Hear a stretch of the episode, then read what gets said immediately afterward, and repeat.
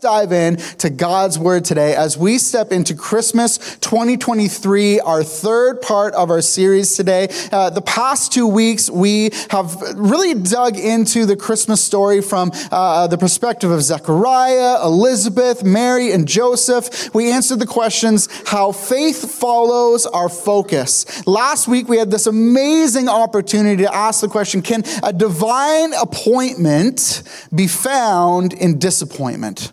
Well, today's question we want to answer is this Does God really love us? Spoiler alert, the answer is yes. I know I shouldn't do that, but like it's too good not to, right? Does God really love us? And so to frame this question, let me ask one more question. Growing up, did you have a favorite toy? Growing up, did you have a favorite toy? I didn't have a favorite toy per se, uh, but I did have something that was very close to me, and that was my teddy bear Snuggles. All right. Now, I would say, like, I would love to say that this was past tense, but uh, he's still in my closet. And every once in a while, when I need him, right, he comes and, and joins me in the bed. And so it's just, it's just that sense of comfort that I've had since I was really young. This is actually my second teddy bear all time. Uh, shout out to my first teddy bear that I got in the hospital. He was good for a couple of months, but once Snuggles stepped in, it was over. All right. And so Snuggles Snuggles was, uh, he was just everything. I, uh, as I've already overshared, um, have held on to this bear for far too long. Uh, one of my, my, my core memories with Snuggles was I was probably 15 or 16 years old. Uh, 15 or 16 years old, and uh, I was heading out to a, a, tournament. I grew up in Kingston, so I was heading out to a tournament in Toronto. And at this point in time, I looked at my bed and my overwhelming amount of stuffed animals that I had, uh, which I'm very happy to say my children have also, you know, caught that bug. Uh, but if you've ever seen the type of children's bed where like you can see the outline of where the kid sleeps because that's where the stuffed animals aren't, that was me. And so about 15 or 16 years old, I finally looked at my stuffed animals and I said, you can't come with me on this trip. they were devastated. They were devastated you know, just a special shout out to all those amazing uh, uh, uh, caretakers at the hotels. If uh, maybe you haven't had the experience that I did, but I remember coming back, this was earlier, like 11 or 12 years old. I'd come back to the hotel and uh, they'd have all my stuffed animals set out on, on the bed for me. It was really beautiful. But yeah, so 15 to 16 years old, I looked at my stuffed animals and I said, You can't come. They were devastated. Uh, but then, you know, I got around to telling Snuggles that he couldn't come, and I just couldn't do it. And so Snuggles ended up coming with me, 16 years of, of age, in the car. And in my head, I'm like, I'm just going to bring him in the car. He can still be a part of this trip, but this is as far as he comes. And uh, as we pulled up to the hotel, I was like, I can't do it. But I also can't walk through the lobby with the teddy bear under my arms. So, Lucky for me, I had brought a pillow and I stuffed my teddy bear into the pillowcase, brought him up into the into the hotel room, and then as soon as we were in there, pulled him out, apologized profusely and uh, placed him on the bed. And i remember uh, having this teddy bear one of the things I, it was just this this this comfort there was a value that i had established to this teddy bear that i understood that when snuggles and i were together we could take on the world all right we were undefeated right and and and it was just it was something that i needed something that i wanted something that i held very tightly to me the, nobody else would have understood the significance of this teddy bear but every time time I saw him and I hugged him, it was good. And so I had established this value on this teddy bear. This teddy bear was irreplaceable to me to the point where when I told my wife that we were going to get married and she started to throw at some of my other things, I said, don't. I said, don't, right? Men, come on, right? Anybody that, if you're married to a perjurer, you understand, all right? If it's not nailed down in our house, it's gone. It's gone. But I remember looking at her and I said, Not Snuggles. Don't. Not Snuggles. Because there was too much value, there were too many memories that I, had, that I had mixed up in this teddy bear. And maybe the same is true for you. Maybe it wasn't uh, uh, the toy, but maybe it was, it was something else, or, or maybe you had established value with something because of the price of the item. But it wasn't that thing significantly. It's, it's, the, it's the, the love that you really had for it that made it valuable. As we grow in our relationship with God, we can tend to get this mixed up in that God's love for us can only come with the value that He places on us. We've talked about this in the past and how uh, many times when I was growing up, and maybe you felt the same way, anytime that I would do anything that would step out of God's plan, or anytime that I known that I had uh, dishonored or, or walked out of step with the Ten Commandments, I felt like my value to God had diminished. Maybe there's a toy that you're thinking of right now that you're like, oh, I remember I had this toy, and then in my anger, his leg fell off. There are certain things that happen in our lives with the things that we value where they can actually lose value because of how they're treated or because of the condition that they find themselves in, but not us. Come on. See, the thing about God is that He valued you the same way that He does today as when He was knitting you together in the womb. God's value for us doesn't change, and His value isn't placed on us based off of the good memories that we give Him or how quickly we can sneak into the hotel with Him stuffed into the pillowcase. See, it's God's love that gives us value. It's God's love that gives us value. See it this way Jesus finishes by saying to his disciples that persecution will come. Some will not value you as much as God loves you. And Jesus takes this and, and begins to describe this in a way that the disciples and those around him would have understood. In Matthew chapter 10, 29 to 30, he says this Are not two sparrows sold for a penny? And not one of them will fall to the ground apart from your Father. But even the hairs of your head are all numbered. How valuable are you to God? He can count every hair on your head. And for those of you, you know who you are. That's not a lot, right? That's okay. He still he remembers the hairs that were there at one point. And when you see him face to face, you know, that'll be an interesting conversation. But if we understand this from Scripture, if we can read this over and over and over again in Scripture, that God's love for us is massive. Why is it so hard and so difficult at different times in our lives to walk that out? Why can it be difficult for us when we're sitting in the midst of disappointment, like we talked about last week, to really wrestle through the fact that God's love for us goes beyond our circumstance? Well, we talked about this through the story of Zechariah, Elizabeth, Mary, Joseph. We see it in the story of the shepherds and a star, but there's also a really interesting scripture that we're going to walk through this morning that gives us the Christmas story from a heavenly perspective. If you have your Bibles, turn with me to Revelation chapter 12. I heard that. Someone said, Ooh, revelation. Okay. You're right. If you didn't notice at the beginning, over the last couple of weeks, I've been telling you, right? Like, get your Bibles. We're going to turn here. But I did save that we're reading from Revelation for just that mic drop moment right there. So that was good. I like that someone picked up on that. Revelation chapter 12 opens with a great sign appearing in heaven. Let's read it together. And a great sign appeared in heaven a woman clothed with the sun, with the moon under her feet, and a, crown, and a head and on her head a crown of 12 stars.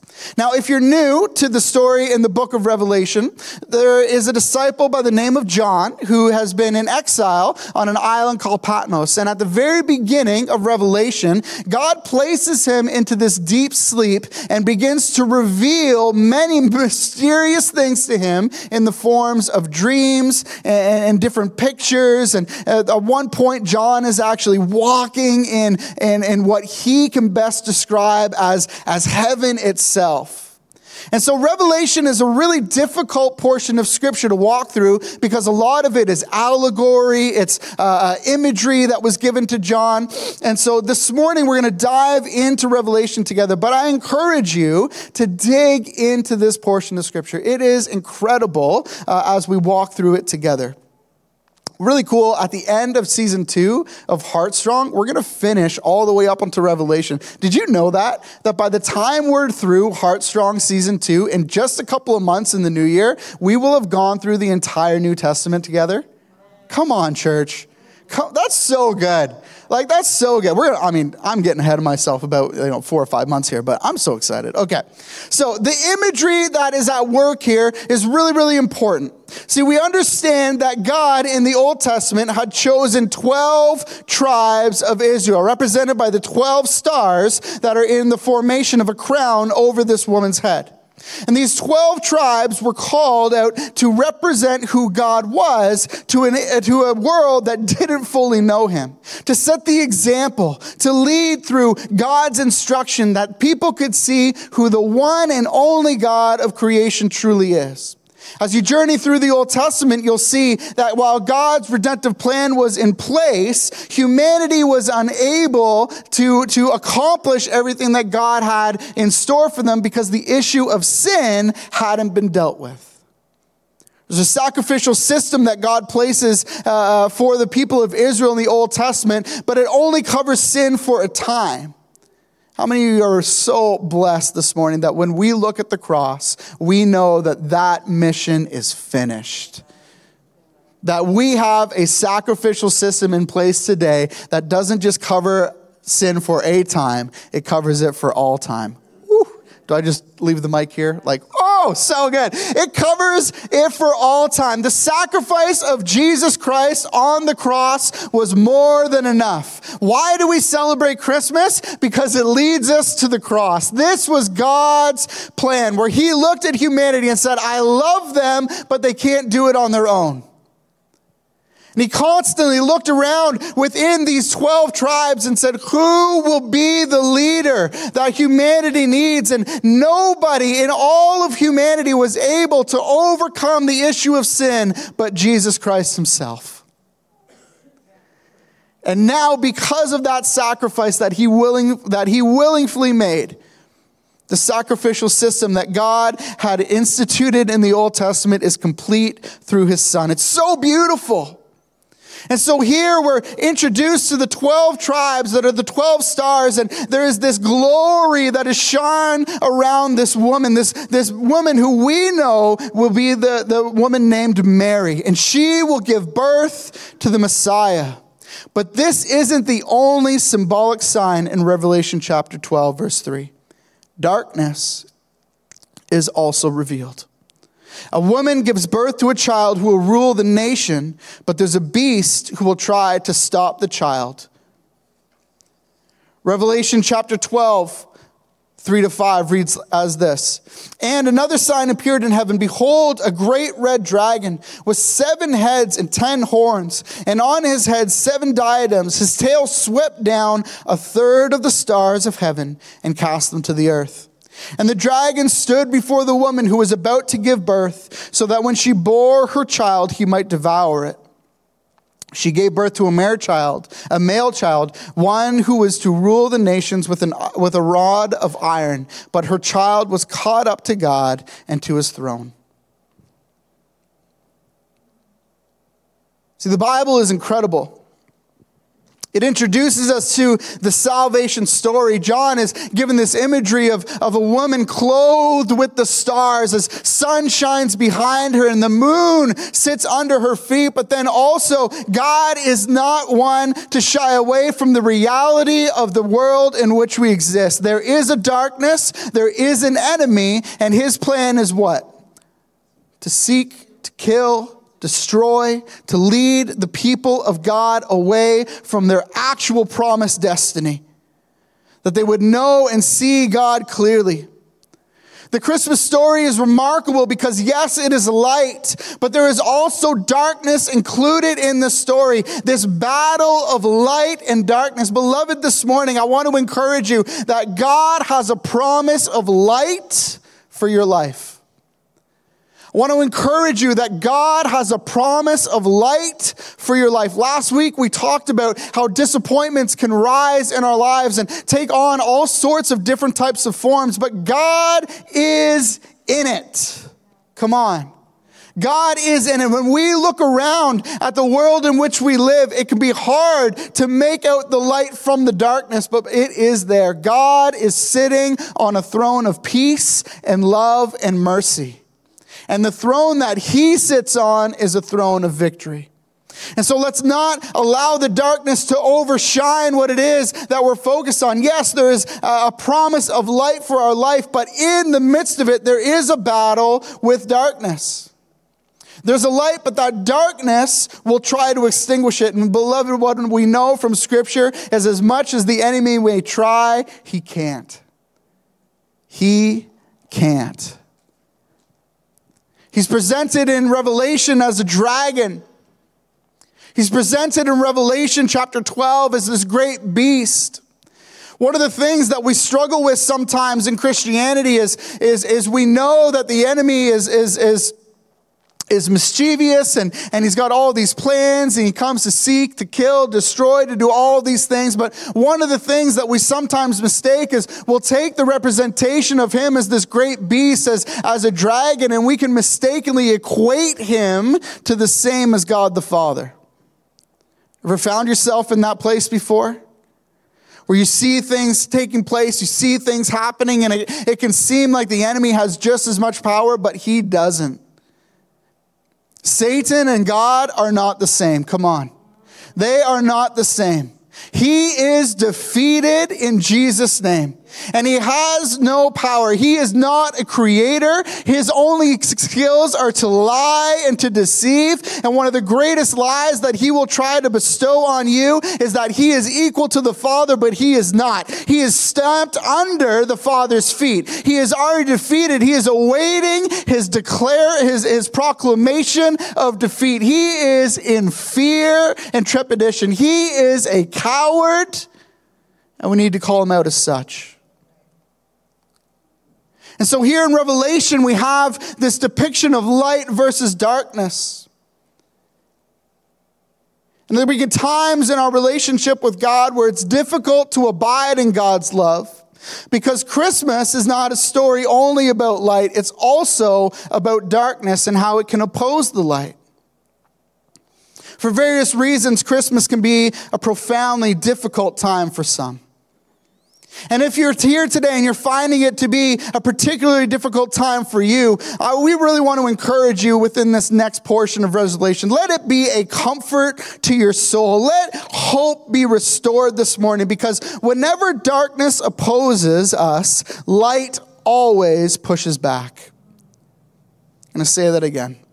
Whenever darkness opposes us, light always pushes back. The enemy may have a plan, but God has the victory. Whew. God's love, which gives us value, is not passive but active and engaged in our lives. Revelation chapter 12, 7 to 9. Now war arose in heaven. Michael and his angels fighting against the dragon. And the dragon and his angels fought back, but he was defeated. And there was no longer any place for them in heaven. And the great dragon was thrown down, that ancient serpent who was called the devil and Satan, the deceiver of the whole world. He was thrown down to earth, and his angels were thrown down with him. Christmas is the story that, yes, darkness is real. It is among us. We walk through its value, valleys. We experience it firsthand. It is very real. But so is this truth. John, repeating what it was that God sent to him in a vision, and I heard a loud voice in heaven saying, Now the salvation and power of the kingdom of our God and the authority of his Christ have come. For the accuser of our brothers has been thrown down, who accuses them day and night before our God. And they have conquered him by the blood of the Lamb and the word of their testimony. For they love not their own lives, even until death. Darkness is a defeated foe. Jesus one day will forever with, with his, Jesus one day will deal forever with its presence. Because of the victorious cross, he gives us the power to break up our partnership with darkness today. Remember that God's love is to see heaven on earth now. Come on. Come on, one of the most important things that we need to read out of the gospel is that we do not just have a promised victory in the future. Jesus has already died. God has already risen him from the grave. There is access to heaven on earth today.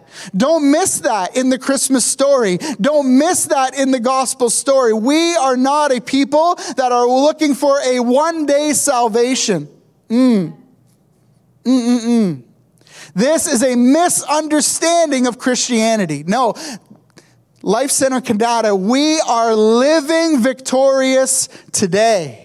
We are living victorious today. Heaven has already come to earth. Jesus was born to the Virgin Mary. He lived, he taught, he willingly died, and was risen again.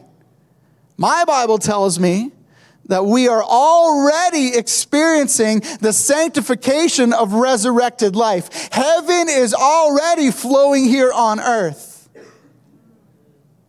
You don't believe me? Ask Pastor Karen if you can go volunteer in our kids' ministry. I'm telling you, to hear those kids worship a God that they are just beginning to have fully revealed to them, it will show you heaven here on earth. There is no mini Holy Spirit. When they pray, the earth shakes. Why? Because the Holy Spirit is alive and well inside of them. Why? Because the Christmas story is real. Why? Because Jesus died for us and was risen again. Let heaven touch earth today. Let heaven touch earth today. Do not allow the enemy to lie or cheat or deceive you out of the promise that you can already live in today. If you are to be found in the palm of the Father's hand, no one can pluck you from it. But the devil will try to lie you out of his grasp. The story of Christmas is a story of love. It's a story of darkness and light. It's a story of heaven and earth.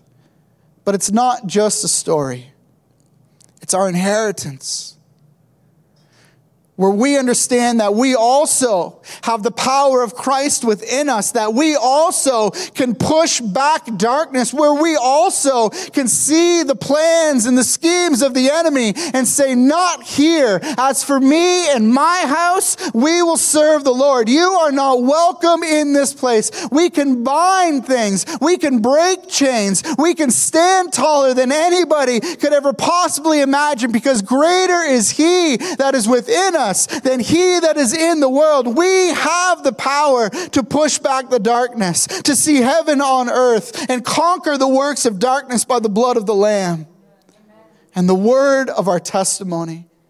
If you were here last week, you saw one of our brothers from our Orleans campus, Andre, as he shared this incredible testimony of just jaw dropping mercy and grace of God. And he's not alone. He's not alone. Story after story after story sitting here in this room today.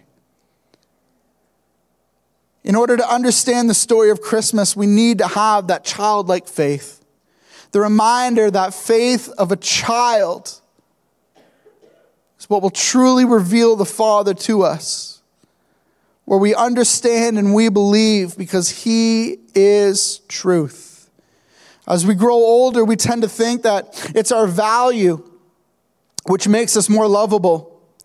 But to really understand God's love for us, we need to see it the other way around. God's love gives us value.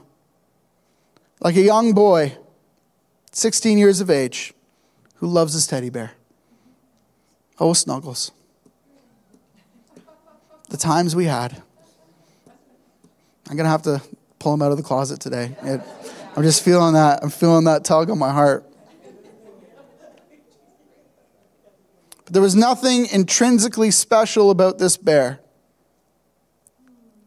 until I had decided that he was all that I needed.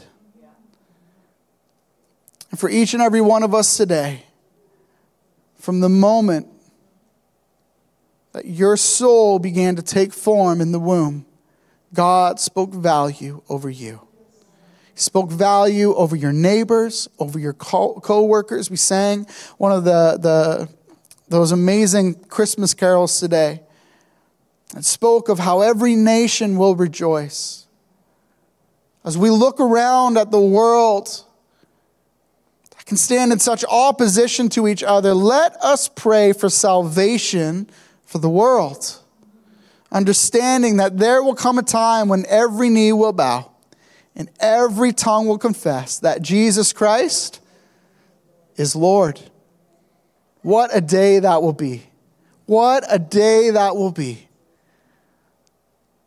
as we get to look on God together. So, does God really love us? Amen. Profoundly. More than we could ever know. And our heart this morning is not to convince you but to remind you, to speak to the Holy Spirit who is already at work inside of you of just how much God loves you. And this love is a faithful love, a never failing love. I'm going to close in prayer this morning, but I just want to encourage you before we do to set in your heart this morning a reminder of just how much God cares that He sees you, He loves you. And he would never stuff you inside of a pillow to sneak you inside of a hotel. Like, what a God we serve, right? Like, his love never stops. Even when you're awkward and 16 years of age, God is for you. God is for you. He loves you so, so much. And so let's just let's just call out a couple of things this morning and ask God's love to settle in our hearts. Can we do that? God, this morning in this room, I pray that you would remind us of your love. For anyone in this room who has a loved one that doesn't know you, God, I pray by the power of your Holy Spirit that you would remind us that yes, we love them, but you love them more. For every child who is raised in church and is walking their own path right now, God, your love for them goes beyond our love for them. God, for every neighbor and coworker who we've been trying to reach out to with the gospel and just not understanding why they don't see you yet, God, as much as it breaks our heart, it breaks yours more. God, maybe we love them for a gift that they once gave us, a kind word that they once said, or just the position that they hold in our lives. But God, your love for them runs so much deeper. For even when they walk in opposition to you, your desperation is that they would know you. For even, Lord God, through different times that you've shown yourself through uh, different believers or through creation, and they, they've chosen not to acknowledge God, your Holy Spirit still calls out to them. God, I lift up anyone within the sound of my voice, whether online or in person, who is walking in the midst of disappointment. God, I pray that your love would remind us this morning that we are not our circumstances, and you are certainly not defined by the darkness that may enter our story from time to time. For God, you are the light. Mm. God, for anybody in the sound of my voice that is walking through a time of grief, or is experiencing a time of loss, or maybe Christmas is just reminding them of that today. Holy Spirit, I pray that they would have feet that would be set to dancing today, that they would be reminded of who they are in you, God. Lord Jesus, for those ones who have already passed on, God, we can't wait to see them again. But Lord, we still have a mission to partake in today, to set our hearts on the things that are of you, God, to renew our minds each and every day, that we would be ready vessels. That we would be ready vessels, God, to lay our lives down each and every day, that the kingdom of God would be made known here in this city. God, I lift up every youth, every high school student, God, I pray destiny over their lives. I pray purpose into their being. I pray, Lord Jesus, that they would rise up on wings like eagles, Lord God, and understand, just as Posimi and Anjola have showed us today, that their time is now, that this church is their church. God, I pray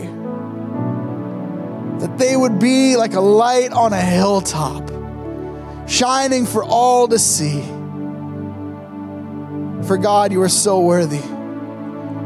For all of our kids this morning, God, we place them before you. As many of us have already done, God, we dedicate them to you. Lord, those are your children given into our care. Whew. We appreciate that, God. Lord, as a church family, we speak over every single child today, God, that we will set the example of who you are. God, that we will show and, and direct them towards the light, God. I pray that words of encouragement would flow out of our mouths for those young ones, Lord Jesus. God, that we would show them how exciting it is to know your word. That we would show them, Lord Jesus, what a life fully devoted and sacrificed to you, God, how that can change a city, God. God, I thank you that they can grow up in a church where your name is proclaimed, where the word of God is opened, and where the people, Lord Jesus, are dedicated not for their own glory, but to see your name be made great. Lord, I pray for each one in this room today. God, you know, you know that God, it can be difficult at times to see the light through the darkness, but today, Lord Jesus, I pray that your face would shine so brightly before each and every person. God, if there are those in the sound of my voice that need to hear an encouraging word, may they come for prayer, God.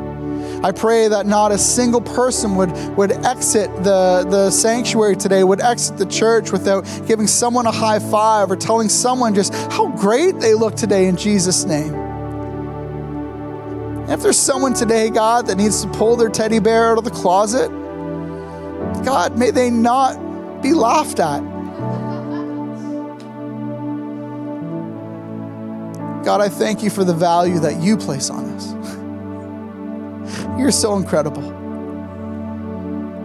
Thank you, God, that we are loved in Jesus' name. Thank you, God, that the story of salvation is complete. That all that we have to do is say, God, I believe. I accept that you are the Son of the living God, that you came and you walked this earth and you died on the cross. I believe that that sacrifice made can wash sins away. God, I believe I am a new creation. That my name is written down in glory, that the blood of Jesus can cleanse me Purify me. Allow me to be holy, to stand in the, the presence of He who is most holy. So, God, if there is anybody in this room today that doesn't know you as their Lord and Savior, God, I pray that they would make that declaration today. God, I pray that they would tell somebody of the decision that they have made to accept the story of Christmas, to not just be a story that's told but a reality that can be lived in. In the name of Jesus. In the name of Jesus. We declare all of these things today that we would be reminded once again that we do not get to determine how much you love us through how valuable we perceive ourselves to be. No, God, our value comes from how much you love us. And we thank you for that in Jesus' name.